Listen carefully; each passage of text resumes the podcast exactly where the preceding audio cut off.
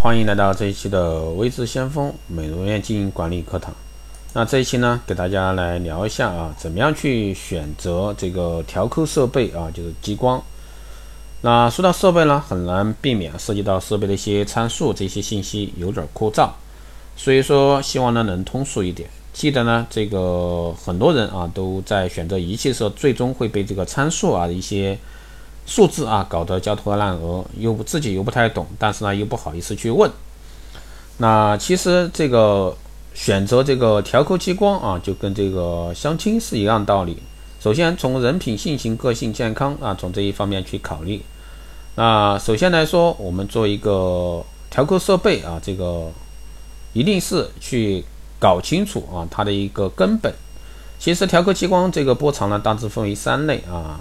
红宝石激光六百九十四纳米，还有翠绿宝石激光七五五纳米，还有 NDYG 激光啊幺零六四五三二纳米。那如何去看待这个波长呢？波长跟色素的吸收能力有关，不同波长对皮肤穿透深度也不同。在一定程度上呢，波长越长，穿透深度啊越深。另外呢，关于不同波长在收缩性问题上的解决，调扣激光啊有些临床数据和积累。一般呢，把皮肤类型分为一二三四五六。七型啊，啊，亚洲人主要为三型和这个四型啊，主要为三型和四型。调扣设备呢，主要侧重于解决斑的问题，斑结皮下色素团，这些色素团分散啊，分布在表皮基底和真皮层，所以呢，选择波长时需要有长和短的一个配合。那一般来说，在这个雀斑啊，比如说用雀斑，更多的是用五三二纳米激光来做；真皮斑、黄褐斑更多是幺零六四纳米。那对于三型和四型的皮肤为主的亚洲人呢，并且斑的分布层次有深有浅。那在波长选上选择呢，幺零六四五三二更具普普普遍性啊。当然，如果说能联合七五五纳米啊，就是更多。对于表浅、中等、中等啊深层部位的一个色素团呢，都有对应的解决方案。六百九十六百九十四纳米的一个红宝石激光呢，最早出现。理论上，六九四纳米和七五五纳米差距并不大，但是根据六九四纳米在这个大陆啊多年沉寂的一些文献资料和临床数据呢，发现啊，对于三型四型的皮肤啊受脱的概率比其他的几种波长要大，所以说六九四纳米可能更适合啊白种人的一二型皮肤，黄种人呢可以选择幺零六四和五三二和七五五。那其实，在这个调扣设备来说，那我们要从技术层面啊去了解这个光束模式啊。啊，第一种呢是高视模式，比如说给脸上祛斑，那用调扣激光往脸上打出光斑，就像一个烧饼。如果说用光束模式，那就意味着光斑啊的能量不均匀，特别是热的地方受到刺激，可能会使皮肤活跃性色素反弹，从而反黑，引起个纠纷。第二个呢是平帽模式，相当于一个这个烧饼一样的光斑，每一个细分的点上温度很均匀，可以调控温度，使进入表皮的温度呢非常恰当，不至于这个过分刺激活跃性的皮下色素，从而呢避免和减少皮肤反黑的一个几率，减少纠纷。那平帽式呢比高斯式稳定很多斑，那比如说黄褐斑非常活跃，那对它进行色素爆破时，如果说能量柔和而稳定，就不至于出现造成一个反弹的一个现象。那我们该如何去选择呢？一看参数啊，第二呢是低能量大光斑测试，第三呢是皮肤测试，优于这个相纸测试啊。那看参数，很多设备呢介绍会标明光速模式是平帽模式还是高斯式，但实际上呢，目前真正的一个平帽式的设备并不多，市面上可能只有两三种，所以呢，仅仅从这一点很难去判别。第二呢是低能量大光斑测试。用调扣激光对着标标准的一个黑色相纸啊打下去，但是光这样也看不出门道。要把光斑调很大，能量密度调小。如果说能量密度很大，爆破能力就强。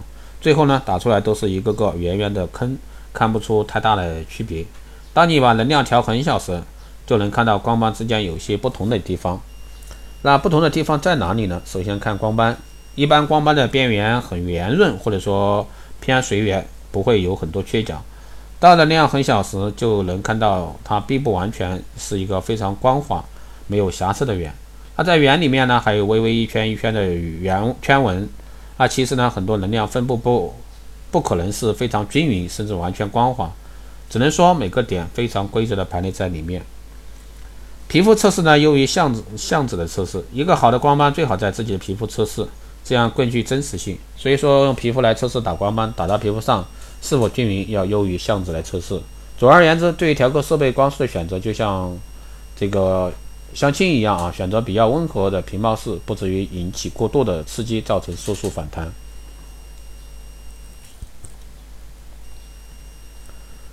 啊。在做调扣时呢，当手柄啊靠近这个皮肤时呢，有时候会碰到皮肤，有时呢会离开皮肤，很难做到这个水平贴着皮肤。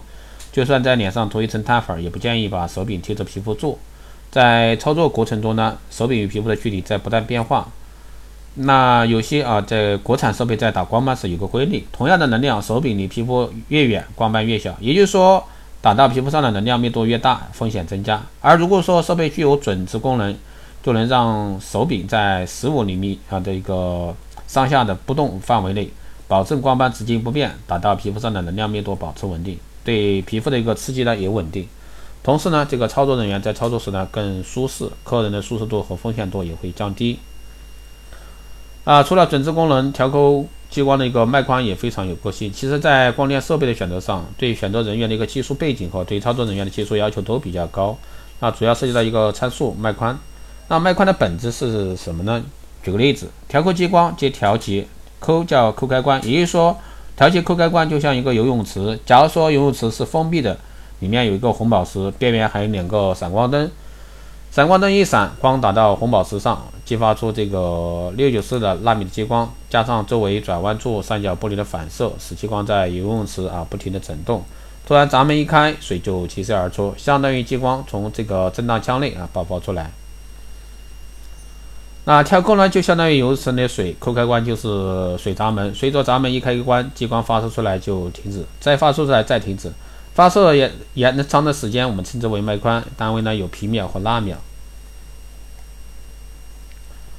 那皮秒和纳秒到底有什么哪个好？举个例子，假如说纳秒是辆宝马，皮秒就是兰博基尼。宝马的百公里加速是六点七，兰博基尼是四点七，这绝对是竞速的一个进步。啊，纳秒一直以来作为调控激光的标准单位，嗯，这个纳秒呢，主要产生一个光效应，通过热来刺激色素，让色素爆破，对嫩肤有效果。那最早的皮秒设备设计初衷是为了解决纹身和纹眉，皮秒的光生效应比较强，那不仅产生光热效应，还一般有光震波效应，它能够在更快的时间内爆破，使皮肤呢产生多余热量的可能性减少，恢复过程呢加快。当然，从这个临床适应症来看，皮秒主要用于纹身的改善，蜡秒呢多用于黄褐斑等色素性问题的改善。在去纹身和恢复期上，皮秒更具有优势，但对于嫩肤来讲，蜡秒有它的优势。对于祛斑，不仅仅受脉宽影响，还受光束、能量调节等因素。此外呢，还要考虑成本。所以说，这个很多人说皮秒好，但是呢就是贵啊。所以说，这个是成本考虑。那不同的仪器设备，它的一个成本，包括后续的成本，这个都是不一样的，包括耗材这一方面。所以说，这个对于设备来说，我们要去选择它的一个实用性啊，实用性，也就是说比较适合你的一个店面啊，这样去找设备，这样是才是最好的啊。所以说，这个要根据自己的定位，然后呢，看你的设备啊，看你的设备。你是想要进口的还是国产的？这个你是想要这个调扣拉米拉秒的还是皮秒的？这个就根据你的店面情况自己去选择，一定是要选择适合自己的，要不然你光是图贵啊，去买一堆设备回来没用啊。